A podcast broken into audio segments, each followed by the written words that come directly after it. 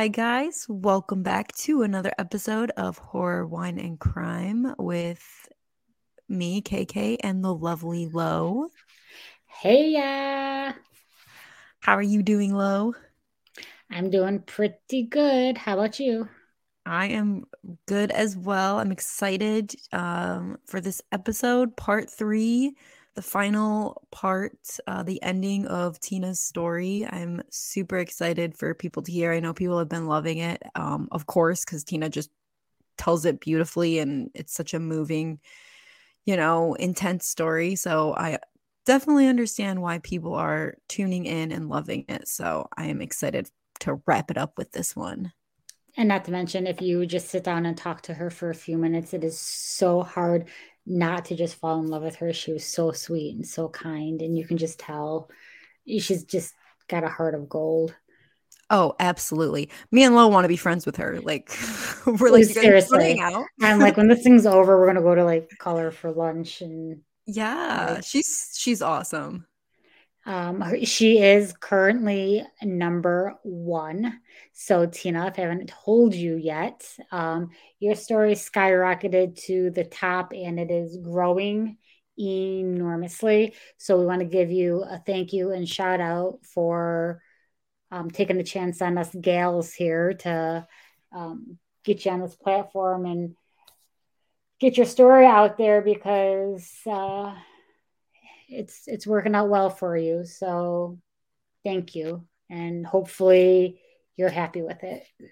Yes, I I really hope so and I really hope that, you know, it's even helping I'm sure it's helping more than one person, but you know, just to even think if it helps one person to hear this story is definitely the most important part of this whole thing. So and I'm going to give you guys the number um, I know we said it before, but I just want to, you know, say it again.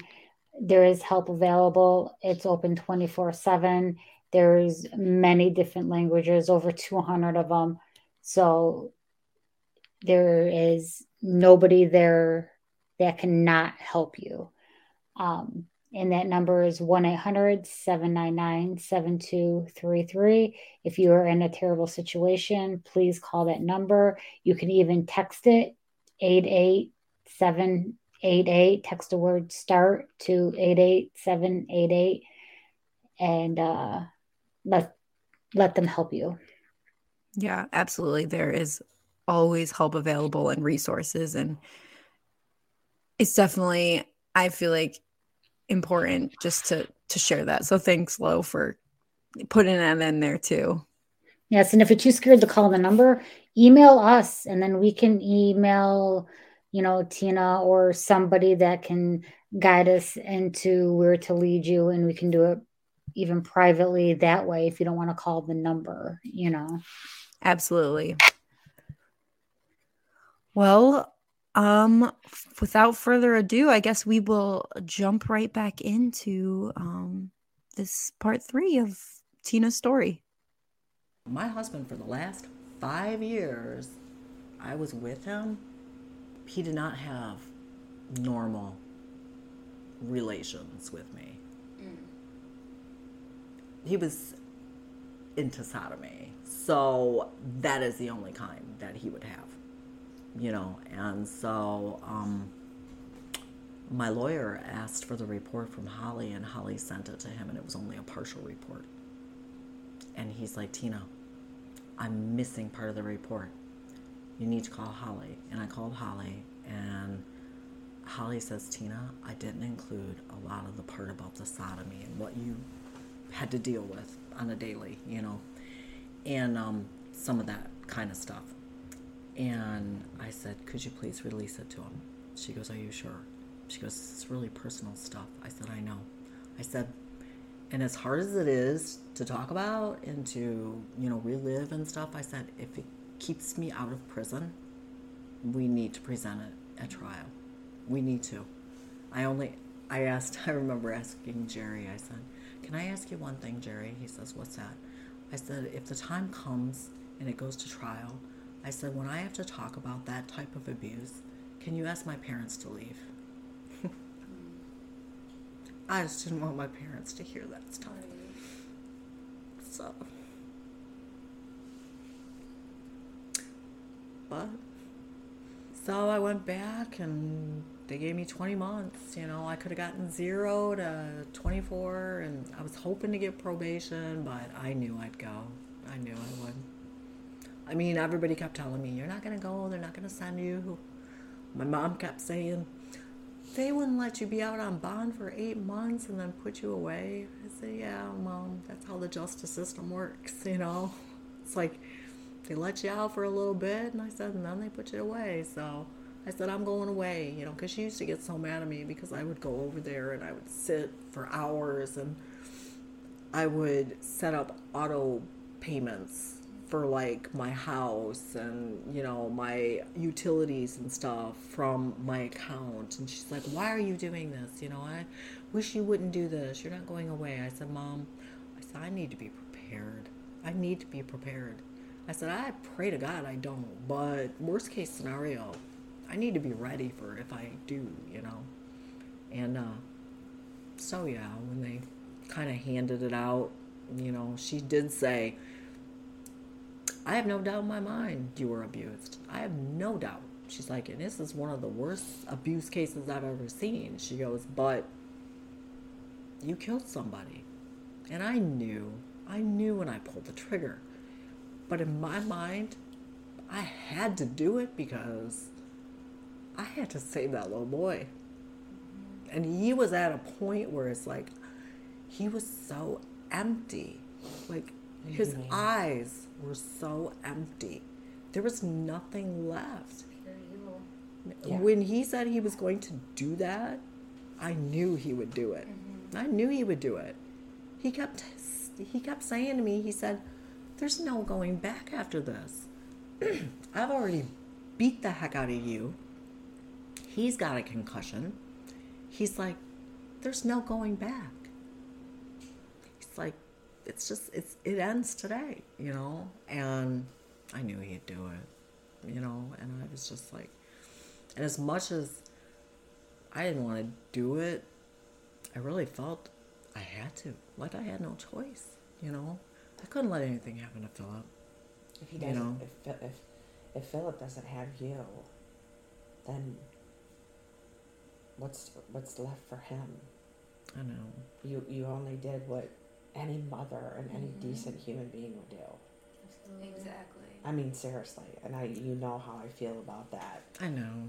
It's it was just like a situation. Un, yeah, yeah, an unattainable situation. Mm-hmm. it was like a catch twenty two. I mean, it's like whichever way I I decided, it's like I was gonna lose, you know? Mm-hmm. I mean, it's like, so I would rather I lost him mm-hmm. Than lose him and me die, you know? And that's why I tried to explain to people. I said, you know, I said, I said, do you really think it would have ended there with him killing Philip and me? I said, it wouldn't have ended there. I said, you know, he didn't have the guts to take himself out. He even said that, you know, that's why he wanted the cops to come and he was very anti-establishment so he would have had a shootout with the cops. Mm-hmm. no doubt in my mind you know? And um and he would have died that way too. And i said you know you could, you could have potentially had multiple people die that day mm-hmm. you know? But instead i had to take out the threat you know? And it's it's not easy. I mean i tried so hard. You know, I used to ask him all the time, I said, why can't you just love me? Yeah. Always not humane. Always trying to change me, you know. But it wasn't you, it was him. Mm-hmm. It was his problem. Mm-hmm. I know. It was never you. I know.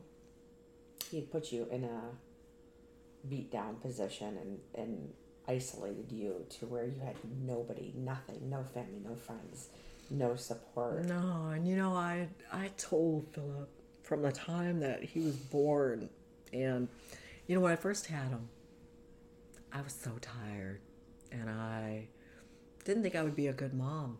I just been through so much, and I felt so bad about myself and stuff, and I'm like. I didn't think I'd be a good mom. And they asked me at the hospital, they said, Do you want him in here? You can have him stay in here with you at night, you know. I said, No. I said, I don't want him in here, you know. And I kind of felt bad about it. And at one point, I said, Can you bring him in, you know, the next day? And she's like, Oh, do you want him to stay overnight? And I said, Yeah, I do, you know. And he came in and he was laying in his little, you know, bed. And I pulled him out of there and I put him on my chest. And his little head was on my heart.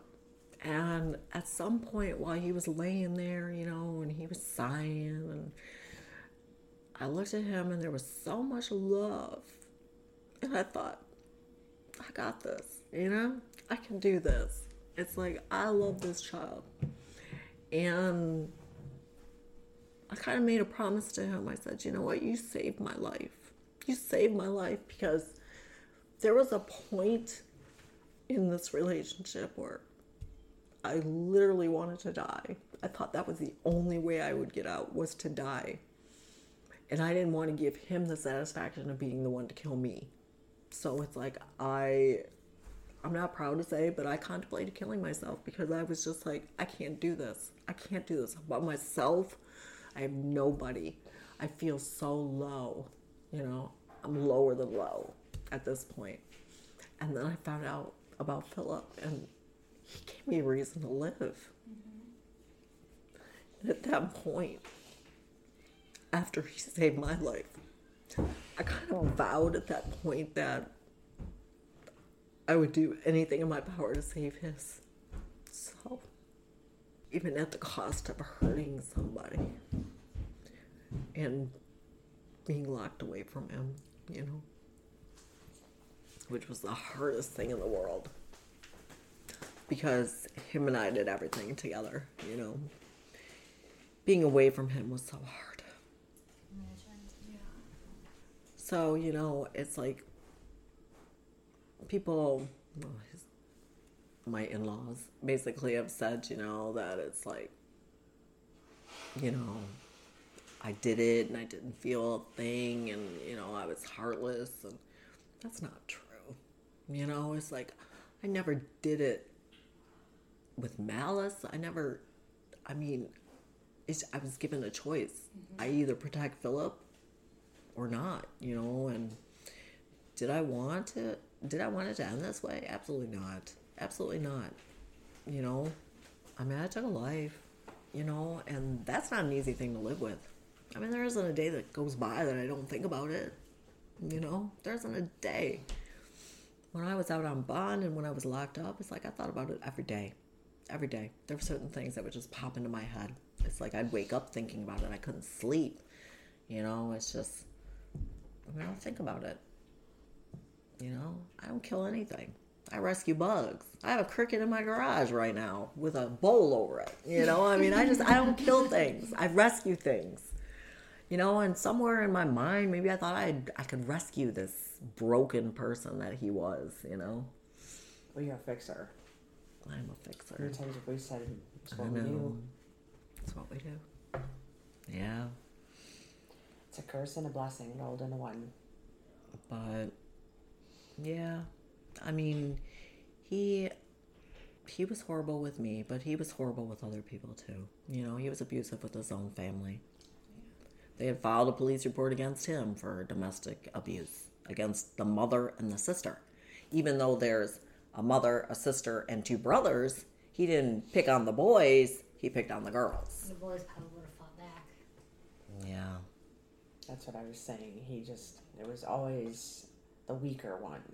It's like he would zone in on someone yeah. he felt like he could just yes. dominate and take, yeah, yeah, bully yeah. and dominate and control. Yeah. So I don't know. He he had real issue with authority and being told what to do and stuff. Mm-hmm. Like he actually, um, I found out later. I didn't even realize this, but he was kicked out of the Marine Corps. like they were gonna court martial him and you know because he could not follow instruction mm-hmm. from like superiors. And he was belligerent about it and you know so it's like so he got kicked out of the marine corps. I didn't even know that you know for a long time. He's a monster. Yeah. Mm. truly sounds like a monster. And you were put in such an impossible situation. You were just surviving Yeah.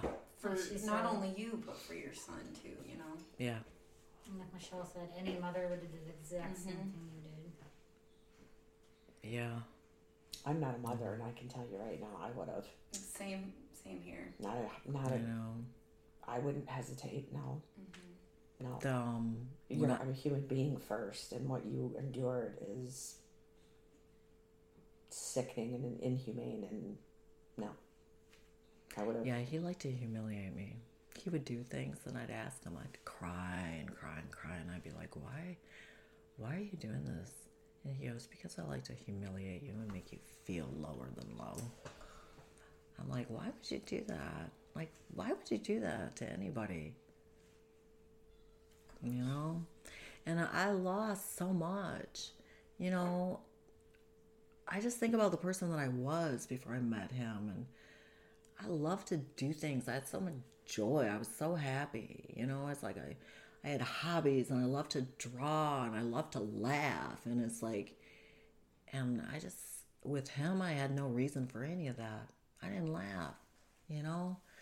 I mean, I laughed when I went to work because mm-hmm. those people I was training, they were so funny, some of them. And it's like, you know, I said, that's another thing that saved my life being able to get out of the house and go to work and laugh with these people and act like nothing was wrong. It was like your That was your escape. family. It was. That was your real family. It was. It was my escape. And it was mm-hmm. like, it was nice because I didn't have friends. So it's like, You did, but yeah, well, not tangible right there. Yeah. because it was. so I could escape for a bit. yeah. And it was, it was, it was good. It was good. But as I've said so many times, you've come out, you've kept your eye on the prize, and every time you called, you, you your focus was incredible because I knew what your goal was, and you didn't waver from that. And the, fa- the fact that you got a ticket picking up a piece of paper is just ludicrous to me. It's so stupid. That was kinda That's crazy. what you got to worry about in there is that. But then you came out and you systematically, and I've told you a million times, I've watched you put your life together, and it gave you the balls that you needed something fierce Yeah. to protect you I know. first. There's some good that came out of it. You know, it's like, It toughened you up. You can it, breathe again. it yeah. really did. It toughened me up It because I was, her up. I had been beat down so bad, you know, and it's like, and to go through what I had gone through and come out the other side, it's like, it just, it makes you a lot stronger, you know, and It's incredible to watch because you, I sit back and I know her, you know, during. I don't refer to him as a human being d- d- during him, um, and then seeing her at the bond hearing, and it was just like a rack of bones with a piece of skin over it. So unhealthy. She looked broken, literally. And then to see her have to and hear her, and I would visit her in prison, and to see her oh, leaving. I don't know, it's the hardest Leaving. part. I'd get visitors, you know, and stuff. And Philip would come visit on Sundays, and then Michelle would come after my parents left. And it's like seeing him leave, you know, was so hard. And then Michelle would stay all day, mm-hmm. and we would sit, and you know, and then she would leave, and that was Leaving was the hardest part. that was hard, you know, Imagine. because then yeah, Especially watching your little boy walk out that mm-hmm. door, you know. Yeah. The first time he came, I hadn't seen him in so long, you know, and because he had to get approved and everything to come. And I was like, what if he, like, doesn't remember me? What if he's mad at me? You know, I was so, I was so worried. Did it let you like hold him and like like let him sit with you? They, you're not really supposed to, but they did. well, I was because he's a child and you're a child. I thought maybe they, you know. Yeah, they they will let him like sit on your lap for a hot second, but then they are kind of like, okay, enough, you know, sit in your own seat. Um, but the first time he came in, they knew that it was like the first visit. And just the emotion between like myself and like him when he walked in, and they let him like, I just, I held him like a baby, basically, for You the did. whole time he was there. Yeah, you. Yeah. You know, and they let him. You know, they were like, okay. Yeah, added to your string. There was, Reminds you what you there was what you're uh, doing. a few guards coming in that were really amazing, and then there was, of course, the, Power trip ones. the yeah, I, Yeah. yeah. There was a one that was just funny, Ah. just a power trip, and it was just I have say. to I have to put a shout out though for for the guards because it's hard to be in a place like that. And I know they probably get tired of seeing the same people over and over and over and over and over again because these people come back constantly and they're like, "Why are you in here again?" you know. And they read them the riot and they're like, "You know, you I told you to pull your life together." Some of them can be really kind of harsh and cold and you know for somebody who's never been in prison it's like it's a very sobering thing you know to be talked to that way but then you know they realize that i'm not in there to make trouble i don't do anything i just stay to myself and drink my coffee and draw my pictures and you know and um and then as more came out about my case, a lot of these officers like actually looked into the case. Like they read it and they watched the news and stuff and and they would pull me aside and and tell me they're like I'm really sorry. You know, it's like I read all about your case and this is a terrible thing and you know and they were very nice to me. Very nice. I have no complaints about any of the officers there. None. Because the judge, you said he came and saw you in the hospital, right? Yeah. So I mean, obviously, you're not faking your bruises. You're not faking the abuse. I mean, they can physically see it. Yeah. I mean, well, not to Yeah, they had mention- to reinflate my lungs. They, I had wires like in there that were shooting like. and listening to the chemicals doctor and say, like, stuff. how are you still alive? Like, that's got to be kind of like proof in the pudding. Like, she's been through some shit, you know. Like, Yeah, That's good to know the guards were they were. good because I know some places people can be not so great. Some They places. they started out mean. Don't get me wrong, because they said some really mean things to me, and but I never. I knew. I'm not the type of person to sass back. You know, some of those. You know, inmates in there, they'll be like, ah, you know, and I'm just like, nah, forget it. It's not even worth it. Eyes on the prize. I got to get out of here. I got to get Philip. You know, and um, you know, and I didn't want because they get feedback too when you go to the parole board. You gotta sit in front of the parole board. They've gotten statements from this officer and this officer and this officer. They gotta write stuff up too, you know. And so anytime an officer called me out for anything, I like I fess up to it. I'm like, you're absolutely right. Like they stuck me with a wheelchair pushing job, which was just horrible. But anyways, um, they had a bunch of wheelchair pushers. So when they would call for a wheelchair pusher, like I never went up there for like the first couple of weeks. And then finally I was like, you know what? I just need to do this. This is wrong. It's like I gotta when they call for a wheelchair pusher, I'm gonna do it. So I go up there and I asked her for a schedule so I could get it signed off every time somebody needed a wheelchair pusher. And she goes, Talbot, you know you should have been up here a couple weeks ago. It's been on your call out for like two weeks now. I said, I know. I said, I know. You're absolutely right. I said, I've been avoiding it. I said, I didn't really want to push a wheelchair because I didn't ask for this job. And she goes, Sometimes we just have to accept what we don't want. And I'm like, You're right. Absolutely. And she's like, Okay. You know, so she kind of called me out on it. I'm kind of like, You're right. I should have been doing it, you know? And yeah, they stuck me. They stuck me working in there, which is good because it made the time go faster. And what kind of stunk about the whole thing was, well, I mean, it was a good thing, but it was a bad thing. Um, I was trying to get my my thing. I was trying to get a commutation. Okay, so what happened was I had to go in front of a parole board representative to see if it would be put up for commutation and then I would have to go in and interview with like the entire parole board and you know the attorney general and all kinds of people to see if they would let me out. Um, and then COVID hit because they did they did approve it. I was supposed to go in front of them and you know talk about my case and possibly get out early. Then COVID hit. We all got locked down, and then because COVID hit, they canceled my commutation hearing and it was canceled indefinitely. So then I'm like, okay, are they going to make me wait for the commutation hearing or are they going to see me again for my regular parole? Because I was supposed to get out in a few months. I'm like, I need to get out because the commutation is going to take way longer. So um, I didn't go in front of the parole board again. And they had like 80, 84 days or something like that in order to get me an answer on whether or not I was going to go home. And they literally waited like 80, 80 days. Right Even though this is funny because they knew within three days of interviewing me whether or not they were sending me home. That's when it was dated. It was dated way back then. They make you sweat it out. But they made me sweat it out that long. Wow. I was like, and the whole time I'm in there, I'm like, oh what if I'm not going home? Oh my God, oh, what if I'm not going home? Everybody's like, you're going home. You haven't done anything wrong. you did everything you were supposed to do. You took all your classes, you know, you didn't get any tickets.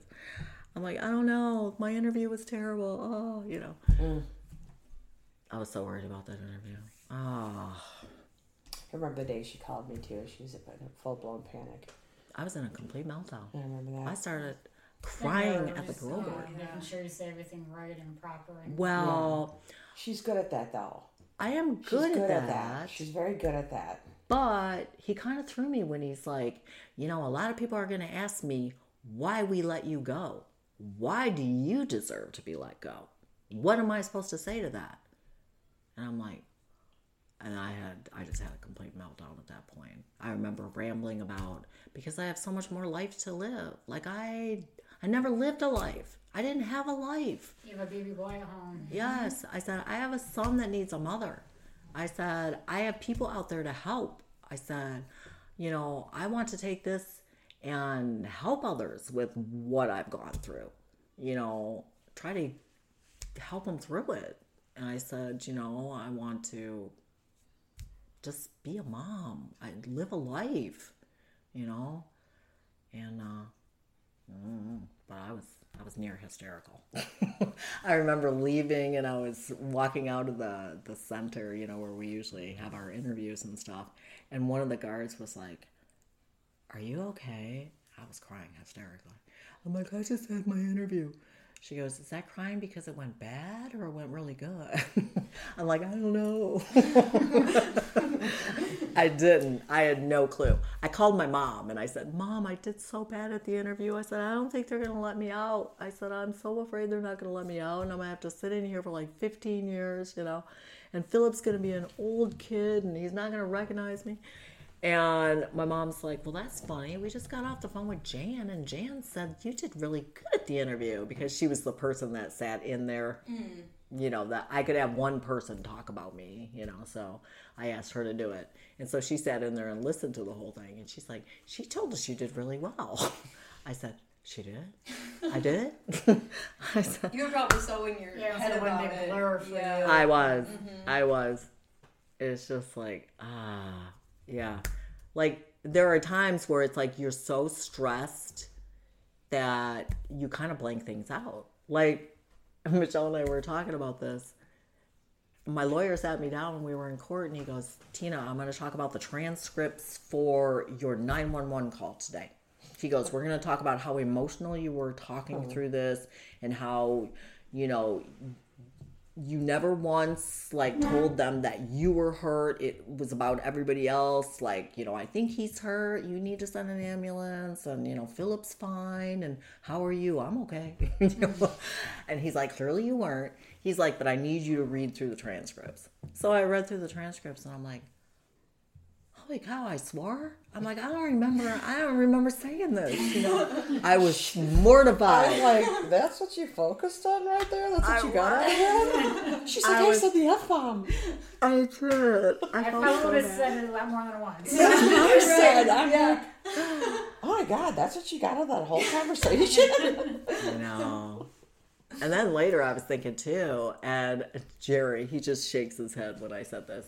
I said, Jerry, I said, after I called 911 and I told him, you got to bring the ambulance, you got to bring the ambulance.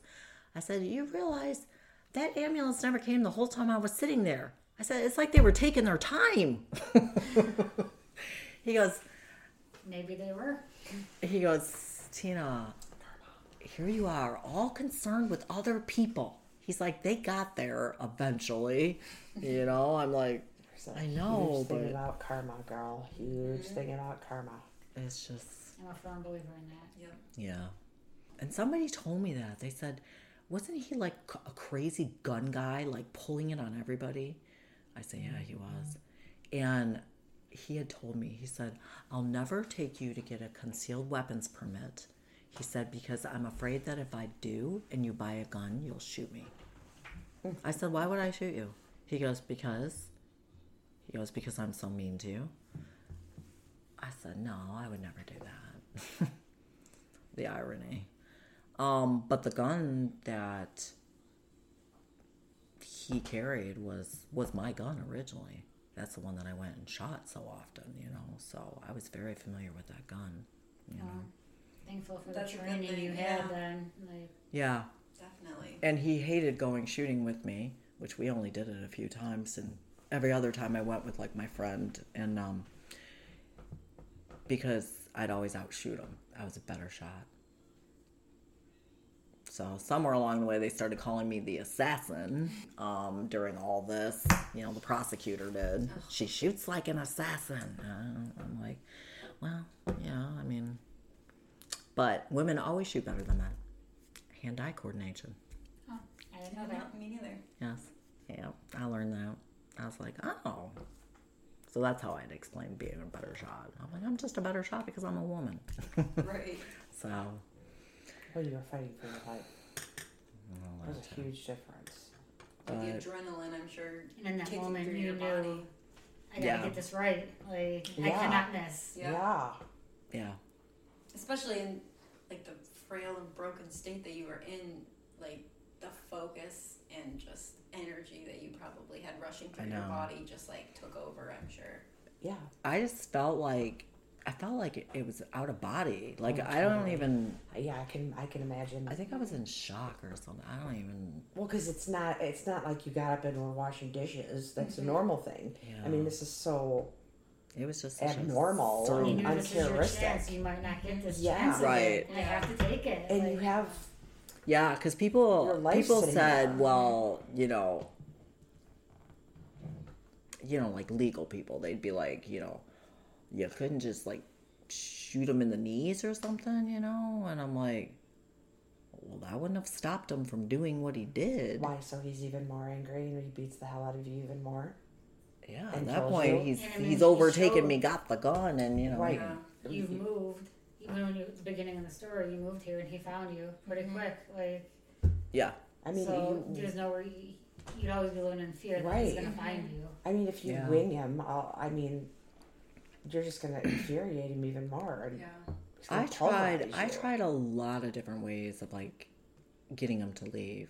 You know, because clearly he was not a happy man. And I said, I said, you're unhappy. I said, why do you want to stay in a relationship where you're unhappy? I said, you're still young. I said, you could find somebody else. You know, it's like, why don't you just go? I said, I'll pay you off. I said, I'll advance all my credit cards and give you money to start with. You know, and he's this was his way of thinking he says oh you would like that wouldn't you it's not about making me happy it's about making you happy Like, if you left, yes, that would make me very happy. he says and i don't want you to be happy he says why would i want you to be happy It's like he did it in spite of you. yes absolutely It's uh, it, it- from listening to everything. It's it's he always did everything yeah that Yeah. way. he did I mean, it was just another mind control and he would warped thinking. he would break things that I loved, you know. Which isn't shocking because he tried to break my cat and he threatened to kill my dog often enough. But he would, like, people would get me stuff as gifts and, you know, and it meant a lot to me because, you know, it might have been like my grandpa's or, you know, my dad got it for me and, you know, and he would break it he would just not even think twice because it meant something to me. Well, that's why. I had a necklace mm-hmm. that was my sister's thumbprint from when she passed away from cancer. And he gave it to my son to play with. It was a gold necklace with a charm and her birthstone. The birthstone's now missing. The charm is a mess, and the necklace is broken because he gave it to him, uh, a toddler, Yeah. to play with. Because he hated my sister, and he wants to destroy. He wanted to destroy everything that meant something to me. It's just another way to break you down. It's just another way to control your existence and, Yeah, you know, keep you in line yeah. and under his thumb, so to speak. Words can't even describe. I feel like how horrible. From you know everything you told us, just how horrible of a human being, or like like you said, not even like human being, like just pure monster, just pu- Yeah. pure evil. pure evil. Yeah, I mean, what human being thinks like that? yeah. Acts like that? Does those it's things? totally dark and just sickening. sickening. Is the yeah. It's It is- just a it's, great word. to Because It is nobody, dark. who- who- Yeah. what God person would do that? Right. Think that? I Mhm. I mean, normal people don't think like that, No. let alone do it. You know, it's just No. What the hell? I don't know. I don't know if he had a mental disorder or what was going on. well, when there. your dad's KGB and you're raised like that. Yeah. He was European. He was from Poland. Mm. Um, born in Krakow, lived in Warsaw. His dad died when he was fairly young. Um, died in front of him, you know. But his dad was not a nice guy either, you know. He was KGB. He was, you know, the That's what he did. You know, yeah, I mean, they train you to protect, but it's still, you know, guns and violence, and you know, yeah, working out yeah. Yeah, and if he uses that to his advantage with his bad agenda, it's not a good mix. Right, And and he those mental issues. And he was taught from an early age too that like, you know, people are gonna pick on you or pick on your brother, you take them down. Like you you fight back, you know, and so that was pushed on him, mm-hmm. you know. And he told me, What are you doing, silly? He told me when he was ten years old, he was sent to a child psychologist for bullying. He was a bully. Oh wow. And I said, Well, some things have not changed. Mm-hmm. Like you never grew out of it. Yeah. I said, You're still a bully. Probably just they probably just excelled and got worse as Yeah. each year went by. Yeah. He had like this God complex, you know, where it's like he just wanted to walk down a sidewalk. He wouldn't move for anybody. You know how most people like if you're on a sidewalk and you're sharing it with you're like, oh, somebody "Oh, and you're gonna you're gonna step aside, you know. No. He wanted people to get He out. would be the one walking straight ahead and everybody like unless they wanted to get shouldered, they would out of the way. You know? I mean that's how he was. Yeah. You know, he Who- was who, not a who, who, who conducts themselves like Mm-hmm. that. Who does that in a, in society? I don't know. I don't know why he would do stuff like that. He would do stuff like that too. Like, like he would treat people so awful. You know, like we would go through fast food, um, you know, establishments and stuff, and the way he talked, like the servers or like the people that were waiting on us and stuff. I remember telling him once. I said, "Why do you talk to people that way?" I said, "You were a server once in Austria." I said, "You know, you you had to wait on people." I said, "Did you like when people talk to you that way?" Right. I said, "I've worked in customer service." I said, "I would not appreciate being talked to that way." You know, I said, "Give them some respect." I mean, why do you have to be this way? He was just so mean and mean. I don't understand it. I, I, just, I just, I used to ask him sometimes, I'm like, why are you so unhappy and so mean? Like, why? What is wrong with you? He's like, nobody ever does anything for me. Nobody would ever take care of me. It's like, if I didn't take care of myself, it's like nobody would. You yeah, know, you're it's just. you're working, you're only one working, you're taking care of the house, you're cooking for him, you're, you're taking care of your son, like you're doing Everything. Hi, my for love. him. Yes.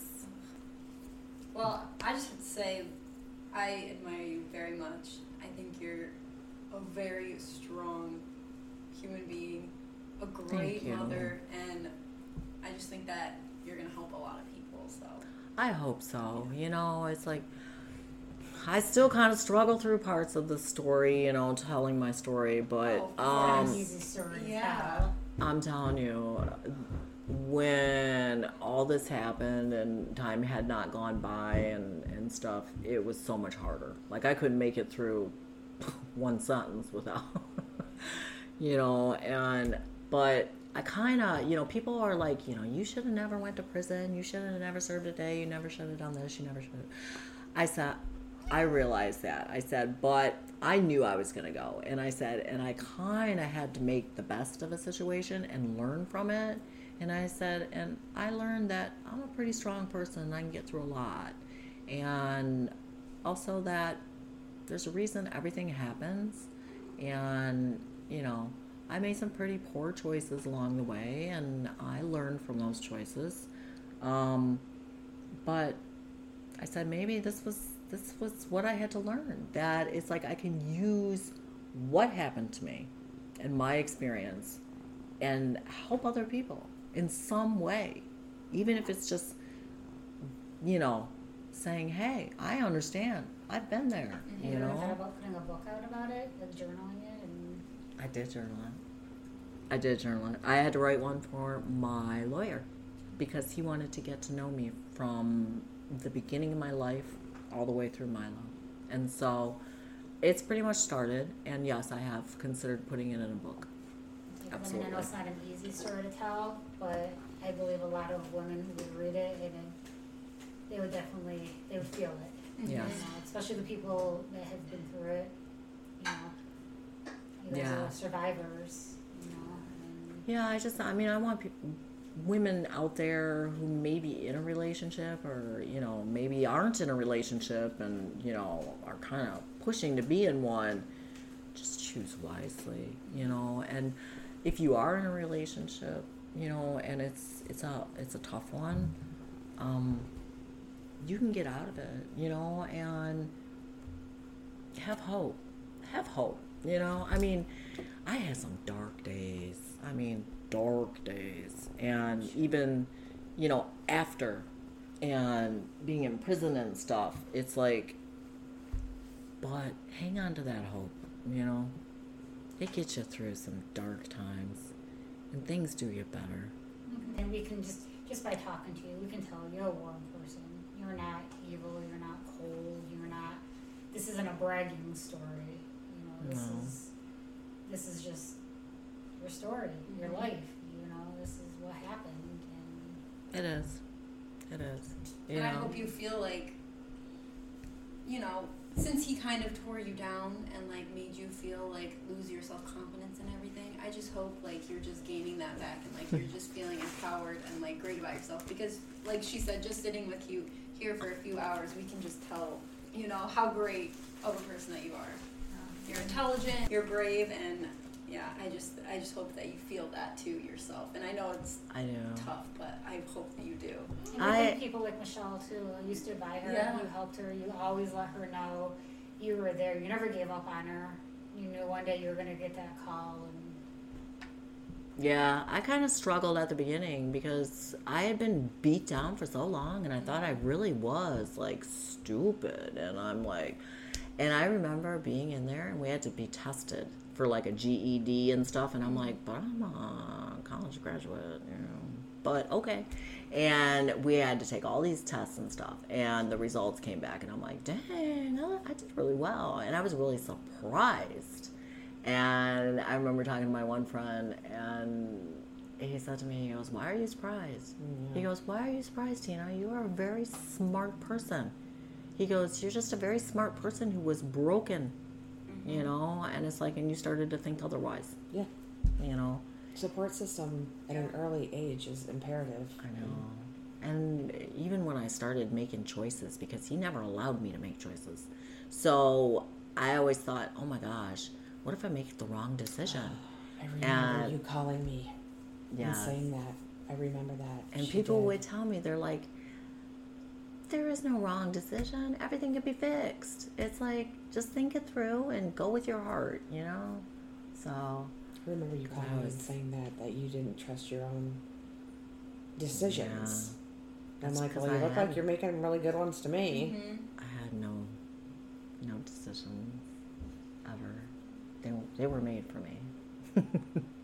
Well, I'm glad now that you have, you know, the freedom to make your own decisions and trust in them, and you know, you're doing a great job. So yes, thank you. You Yeah. you got your son, Yeah. your best friend, your animals, your house is Yeah. great. I mean, Thank you. I got the whole thing just painted. it 'Cause looks it was- really nice. so it was it was important because Philip's like me. Like everybody's, you know, why do you want to go back to that same house and stuff? And I said, a house is what you make it. And the first time I brought Philip back here, he was so excited. So excited. You know, but I also knew that I wanted to change it because everything in here was dreary mm. and dark because that's where I was mm-hmm. when I well, it's did a it. house, now it's a home. Yes. And She so literally sold uh, just about every day in content in this entire house. Did you? I yes, did. literally. She, I did. She literally sold everything, And I painted every room. Everything's and- been repainted, and It's you now. It's Yeah. representing Yes. you. Yes. Mm-hmm. You know. Yeah, because I, I never got to do any of that stuff. He that's never, healing. You know, my money was to support us, you know, and give us food and stuff like that. It's like I didn't get to do anything in this house. Oh God, The only reason this when we walked tile got like, done. It smells so good in here. I know. The only reason this tile got done was because he said he was going to do it and he left it in a heap for months. And I got so tired of looking at the boxes that I was like, I'm doing it. You know, so I did the hallway and the bathroom and the foyer, and then somebody else did this one. But um, I just got tired of waiting. You know, I was just like, ah. So, Look, you're handy too. You can do things. well, everything, everything that was done in this house, I did. Everything. You'd be proud of that. Even- It's- it's something to be Yeah. proud of. Mm-hmm. It probably makes it feel better too, just knowing that you did it. It does. Yeah. It gives you a sense of like accomplishment, oh, you know, and yes. and especially too because I remember where I was mm-hmm. mentally, and it's mm-hmm. like, and when I can finish a project like that, it's like it makes me feel pretty good. Yeah. You know, and you know, somebody gave me the ultimate compliment. Somebody who's known me for a long time, and they said that I'm almost back to my old self. You know, so, and that made me feel good. You know, who I was stronger who I was before. Yeah. I said, yeah, I'm back to my old self, but maybe a little bit better. Yeah, you are. yeah, you are. I see the strength. Yeah. Yeah, I see you pulling yourself up by your bootstraps and healing, Yeah. which is hard to do. There's so much trauma. You, yeah. And I kind of look at it this way with all the things that I've gone through, it's like, uh uh with what I've gone through, it's like, that's nothing, you know? So, Like, that, you know, that's cake now. yeah, things come up and I'm like, Mm-mm, you know? Remember when I told you when you remember you I, I go, you're gonna get out and you'll just be like every other normal, boring person and you'll have to go get groceries and just do boring things. She's like, I can't wait for boring. I remember that and I was like and she'd say, What are you doing? I'm like, grocery shopping. It's just not eventful. There's just nothing. And she's like, Oh, I like grocery shopping. Yeah. so it was just normal things. It was. And you kept your eye on, your on the prize, and you, it, everything that you've done and do is cathartic. It's healing. It It's letting go, and finding you and your voice and your space and mm-hmm. your light. Yes. So it's good. So I just I like to help where I can. I mean, I've talked to a few gals through like, you know, messenger and stuff who reach out and they're like, okay, I'm in this situation. Who do I contact? Where do I go? So I don't like directly throw myself into it, especially when all this stuff was coming up because I was on parole for so long. Um, I was just like, okay, here's a number, contact them. You know, they got this resource and this resource and this resource. You know, um, you know, I just help where I can. Sometimes, you know, it was it was crazy because when I got out, some of the people that I know from like back in high school, because I had a huge following of people from like high school, which I don't even I couldn't even believe that they remembered me, but everybody's like, Of course we remember you, Tina. You were so sweet. I'm like, oh, okay. you know, but I had so many of them contact me and they'd say, you know, the one lady, she contacted me. She goes, Tina, I want to thank you. I said, for for what? You know, did I do something? You know, she goes, she goes, I was in a bad relationship. And she says, and when everything went down with you and what happened to you, she said, I left it. And she said, and I'm in a much better place and my son is happy. And she's like, and I just want to thank you for that. I said, oh, you don't have to thank me. I said, I'm just happy you're out of that situation, you know? But it's like, I've had a, a few people, you know, I had one girl in prison. She really picked on me bad. She picked on me bad. And she made me cry because she's like, I got to toughen you up. You got to tell me off. You got to tell me just to F off, Tina. And I wouldn't do it. I was so mad. I was like, I'm not to say it, you know? And she made me cry because she said some really harsh things to me. And she went back to her unit and came in the next day. And she's like, Can I talk to you? I said, Yeah. She goes, I want to apologize. And she started crying. I said, Why are you apologizing to me? You know, she goes, Well, strangest thing is, she goes, I left my TV on last night, forgot to turn it off. She said, I had to get up to go to the bathroom. She's like, and it was the news. It was the early news. She said, and guess what? Your story was on there. She goes, I saw your pictures and what he had done to you. And they talked about what had happened and stuff. And she goes, I'm really sorry. She's like, I had no idea. She's like, if I had had any idea what you had gone through and how badly he beat you, she said, I never would have teased you the way I did, you know, in the warehouse. I said, that's okay. You know, I said, you didn't know. And I said, and eventually I did tell you to F off, so.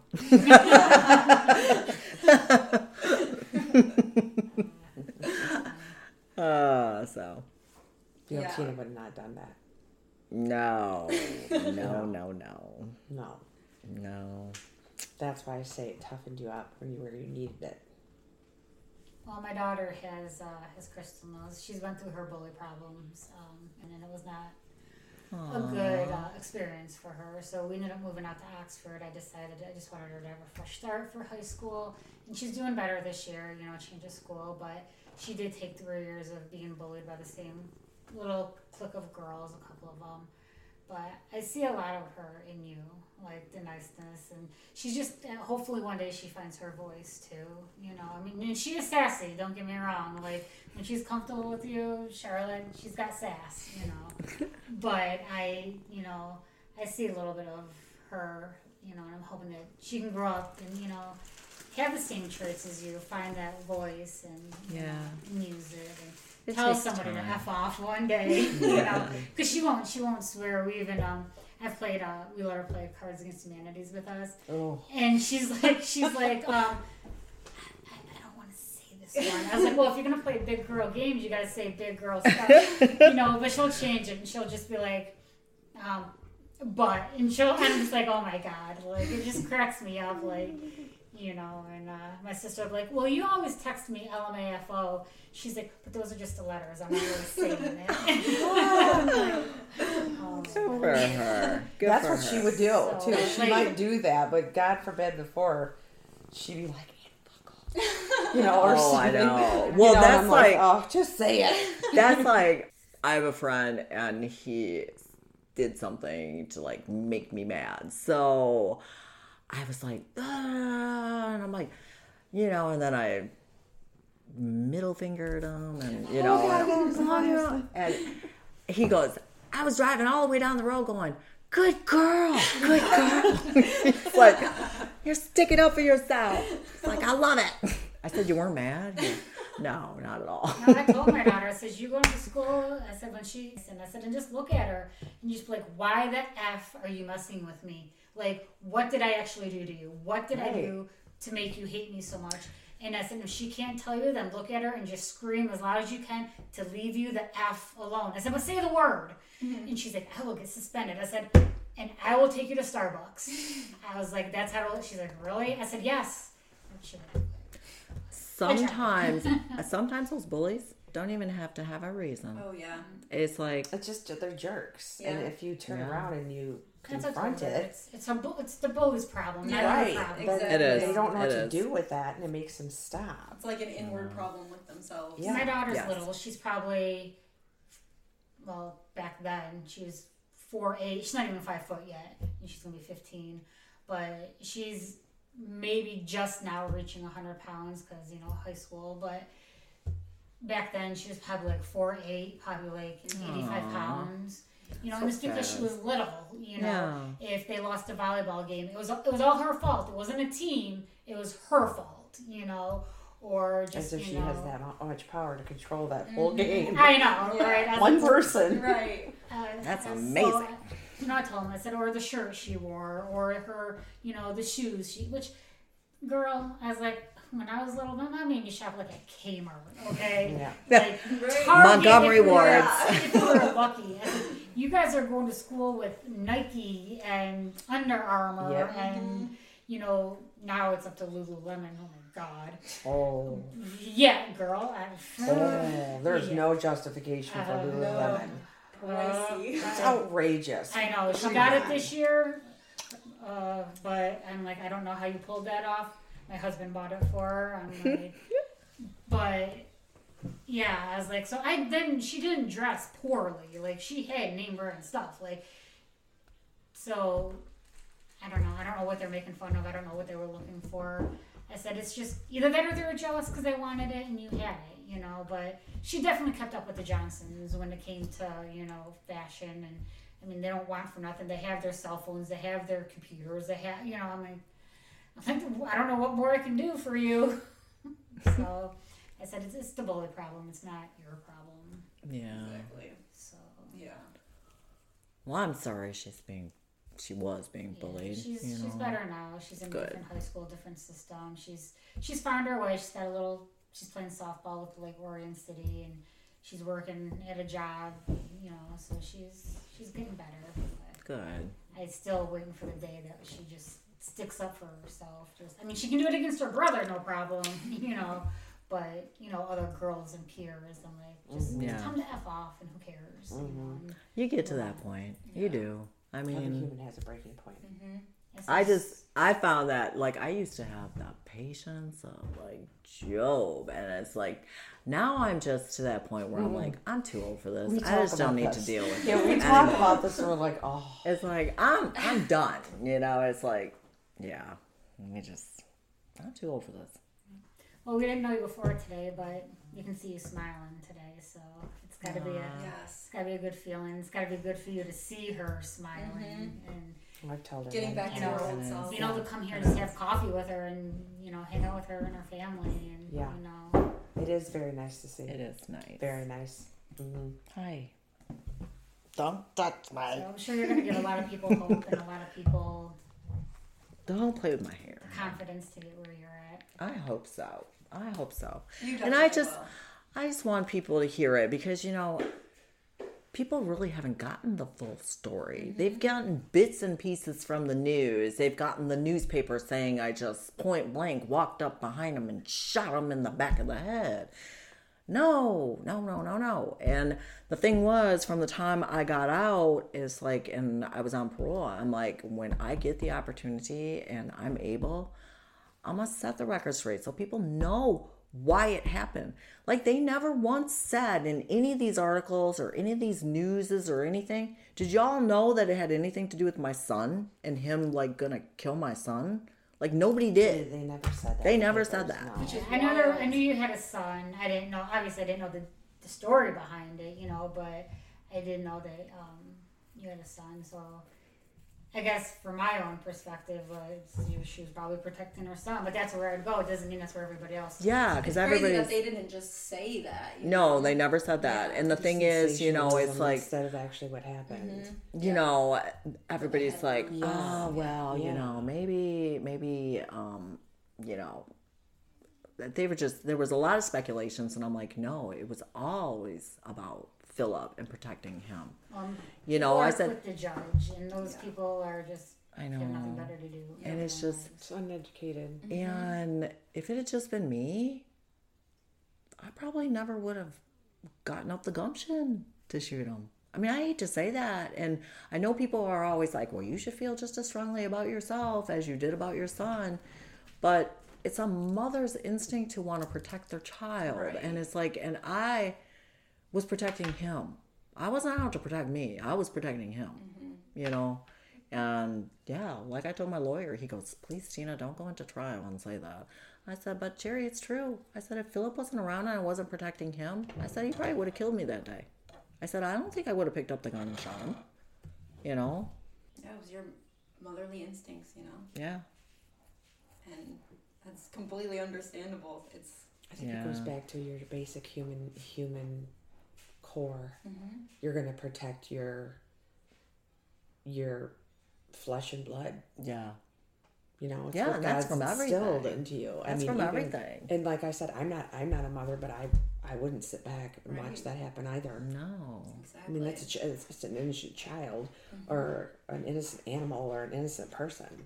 And that's not even, that's, An innocent child is not vocal. He Exactly. Can't, he, he can't It's advocate even for worse. himself. Yeah. He can't. Yes, You couldn't pick up the phone and call 911 for you if you wanted Right. to. You know. Mm-hmm. yes. I know. That's what makes it even more heinous to me. and, and the fact that she's she's tiny she's completely broke down when you took advantage of her yeah, he right was, from the get-go he was 260 pounds and I was 117. yeah, i mean come on yeah. But I was too No. fat. but if she shot him in the knee that's good completely effing piss him off so then he just Right. pulverizes you And then when he gets Exactly. out of the hospital, he comes home. Yep. exactly Especially when exactly he, I mean, and then he's telling you every day or all day, today's the day, today's Yeah. the day. Mm-hmm. Like, Yeah, and you're she- gonna believe him because you've been through years of trauma with him. Yeah. Why would you not believe him? Right. Yeah, Right. absolutely. Yeah. i mean I that mean, just because- goes to your core that you self-preservation if you're not here to protect you have to protect you first to protect him Yeah. That's just self preservation. Yeah, mm-hmm. I know. It's just, oh, But you couldn't think like that because you were so broken. You're, you're no. Uh, right. You had no wherewithal to think that way. Your motherly instincts kicked in over self preservation, Yeah. which those are two God given things that are just innate in all of us.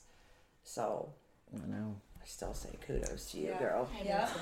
I know. 100%. And, you know, and you toss around so many things in your mind, you know, it's like, I remember being like in the worst possible shape and sitting there wanting to die. And I'm like, you know,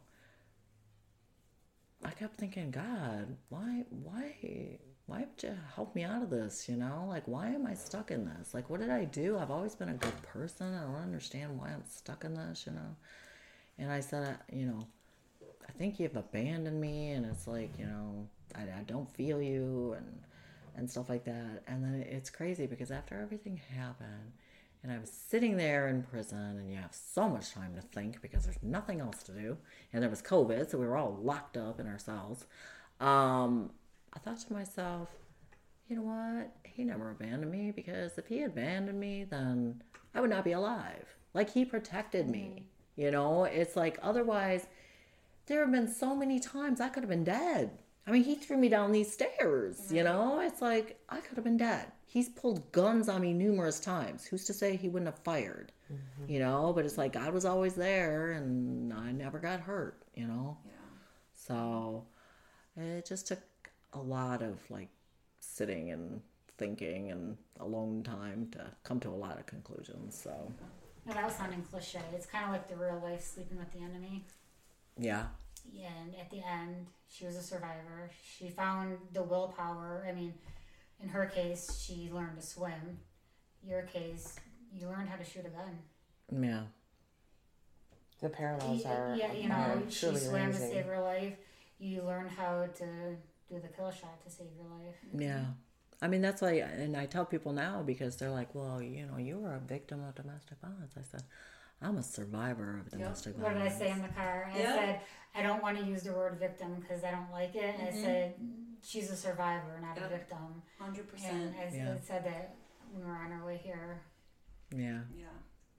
So I'm I'm I'm just I'm in my own way getting stuff out there, you know, and some people will ask me, they're like, you know, do you, why, why, why do you want to keep reliving what, this? Why do you want to keep talking about this? I said, because I want to empower people and help people.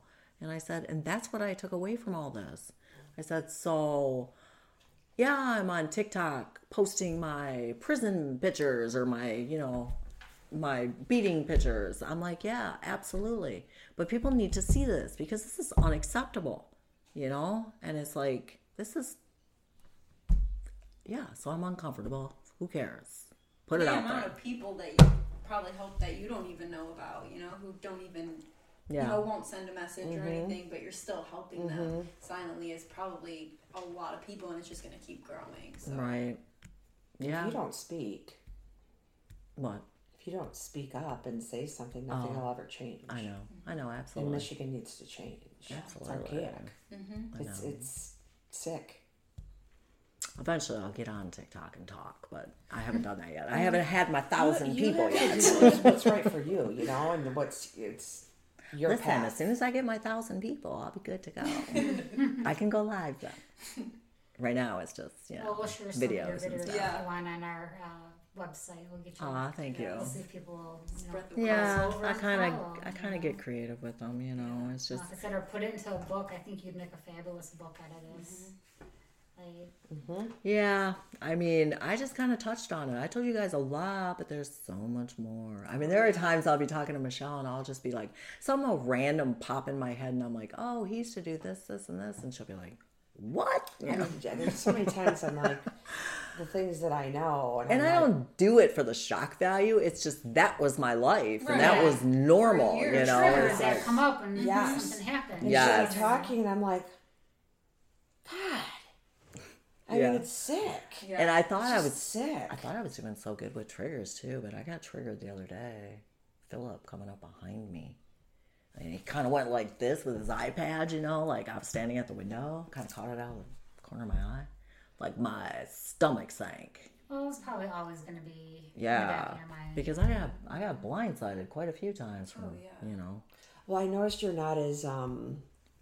Uh, used to re- remind me of an owl because your head would just be you would just be constantly with, with garage sales. It would be just constantly moving, constant. It was like you could never relax. On the swivel. Yeah. Yeah, yeah. It was just like if you could do a 380 with your. Well, I'm like that 360 with your now head, at yeah. When I have him, you know. It's like I don't trust anybody, all these child trafficking people. Oh, It's yeah. like, mm, Well, as a I'm on the do- swivel.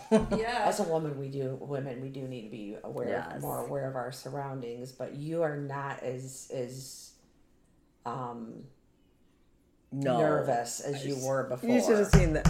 She comes over and she's standing there with me, and I'm out in the garage, and a police Oh, God. officer comes through here with his lights off, and he's going down, and he slows down in front of my house. I hit the ground. Literally. I literally hit the ground. She hit the deck so fast it was not even funny, and I was like, "What the What's happening? hell just happened there?" I know. And then she was just like I was literally home for like, two days, maybe, yeah, maybe literally. and And I they're had coming back for you. Yes. yes, oh. I thought they were checking up on me. Yeah. because he had his lights off and he went so slow past my house and i'm like and Literally hit the deck. i had not seen a police officer since they arrested me like in front of this house you know Yeah. It's like- Oh, that would be triggering. For, It was Yeah. triggering. She was, Yeah. she was very shook up afterwards No, for okay. quite a while, and I'm like, "It's not you. There's some sort of sting. It's not Yeah. you. I swear to God, it's Right. not you. It's a, it's a neighborhood sting." Yeah. All right, let's go in the house, take a shot, have a glass oh, of wine. Seriously, knock well, she can't. She was on parole. Oh, yeah, don't do that. right. Yeah. Yeah. Right, so I'm like, okay, let's just go in and sit down. Do you want to smoke like 10 cigarettes? Maybe Right. that'll make you feel better. Yeah. and i will have you know and you can you know put this on there i was so good during my parole it's like i behaved myself because again i didn't want to mess anything up. Oh, you know what yeah. you had to lose. Mm-hmm. You know, Absolutely. That little boy upstairs. Like you said, you had your eye on the prize. That's right. Yeah. The whole time. Focus. You know, it's like I needed to stay on the down low. I needed to go in front of parole. I needed to get out of there and I needed to get this kid back. And I had him pretty quick. I got out in November and I had him by March. Mm-hmm. That's awesome. The hearing was in February, late mm-hmm. February, and I got him in March. Mm-hmm. That's great. Yeah. And they didn't even hesitate. So, yay. Karen McDonald, though, she was mm. huge in like, Wonderful woman. yeah, helping me Wonderful um, woman. get him back. you know, because the prosecution didn't want me to, didn't want him going to visit me, like all kinds of stuff. They didn't want this, didn't want that.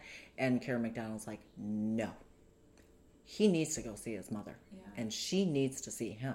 And You she know, told you and she will. that you were you are not a criminal. You're the victim.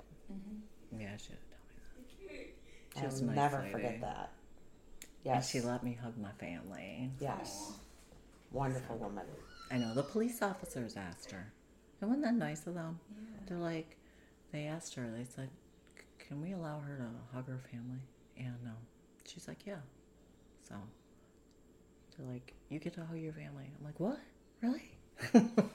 it's the little things, you know. Oh yeah. I see it on your face. Yeah, it made my day. Mm-hmm. You know, I'm glad you got your family back. Yeah. Your parents, Your freedom, sons. just- I in total.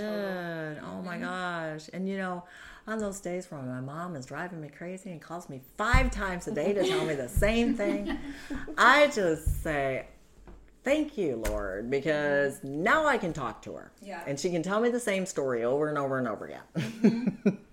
You know, and she's just so happy. Like she'll tell me sometimes, she's like, "I'm just so happy I can talk to you again." I'm like, "I know. It was tough on all of us." Oh So. yeah. Okay. We appreciate you so much. It was so nice meeting Oh, you. I mean, we just appreciate so much your time and like opening up and like because it's not easy at all like i commend you so much for you know we're strangers you don't know us allowing us to come into your home and like oh, tell Oh, your no, story because okay. I appreciate you guys coming over here. Some people are kind of hesitant to come over here, oh no you know, because of everything that happened. I said, "There's no bad juju." Yeah. I mean, my friend came over and she walks in and she goes, "Oh, it feels so much better in here." She goes, "I used to come in over here and it was so tense and Oh, full of like so much tension and heaviness." She's i like, "Now it's so light." All right, guys, that is the closing chapter of Tina's story. And what a crazy, amazing story that she told. She told it beautifully and courageously. And I mean, I commend her so much for opening up and sharing all those details um, with all of us. Yes, thank you again, Tina. Thank you, Michelle. Um, again for never leaving her side and always, you know, sticking with her and helping her. And even on through her telling her story, you were by her side. And um, it's hard to come by friends like that. She's very lucky to have you. Absolutely. Also, I do want to say if you just listen to the end, you guys are probably like, wait, was that the end? um, it was. The thing about Tina is that when you're talking to her, you forget that you just met her. I thought we would have been friends for quite a while. Um, we were telling the story, and then the next minute we were talking about her art and talking about all this other stuff and just normal chit chat. And next we know, she was like, wanting to see or crystal said you know i want to see this art. And she's like oh absolutely. And she went to take us around her house to show us all her art and some of her cool stuff. And we closed the laptop and kind of forgot to say like goodbye and thank you online. Um, however we did thank her and we had a proper goodbye. Unfortunately we were not recording. Yeah, So we, we missed that part. so that did happen but in a way i feel like the way it ended was so perfect anyway because it was just such a warm feeling being there. Like you would have thought we've been friends for years the way we were talking and um it was pretty cool the, the way it just you know turned into hey let me show you some of the work i've done which by the way she is amazing. Oh, incredible. Like I I would I like would want to buy art from her someday when I, I know. want to buy any about art. getting a hold of her and asking her to do some paintings of my dogs. Yeah, like she's incredible. Honestly, so talented. It's it's wild. While we were there and we were not recording, I even looked at her and said, Why do you not have a shop like downtown Oxford, Rochester, Holly, one of those little main streets somewhere? You need to have a building with your work presented. Right. Yeah. Or even like an Etsy shop. Like, I would totally, I'm totally going to be a future customer because I mean, oh, so good. And I feel like it, she has so many like strengths in art too. Like she did so many different styles and different like techniques or whatever. And I'm not like very versed in like art terms, but she made a lot of diverse stuff and all of it was incredible. So yeah, she should definitely if she wants, but I feel like she would totally thrive at um, you know, selling her art. Oh, absolutely. So yeah, free entertainment. You're welcome, Tina. Right. but yeah, I hope you guys, I'm sure, I know you guys enjoyed this three part, um, I guess, series of Tina's story.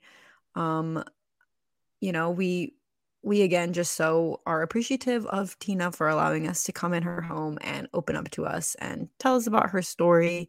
And um, you know, we we encourage you guys to follow Tina online. She has a TikTok, she has a Facebook. Um, so follow her to keep up with her story and all of the work that she's doing. Um, and also, if any of you out there have a story that you want to tell, just like Tina told us hers, or if you want us to tell it, you know, reach out because we are 100% more than open to doing so. Absolutely. We are here to help. We where we can, how we can. Absolutely. Well, I'm so sad to be closing um this this chapter, but I really hope you guys enjoyed and we we will be back again next week with another new uh episode, new story for you guys. So on that note, we got to go. Stay creepy. Bye, y'all. Bye.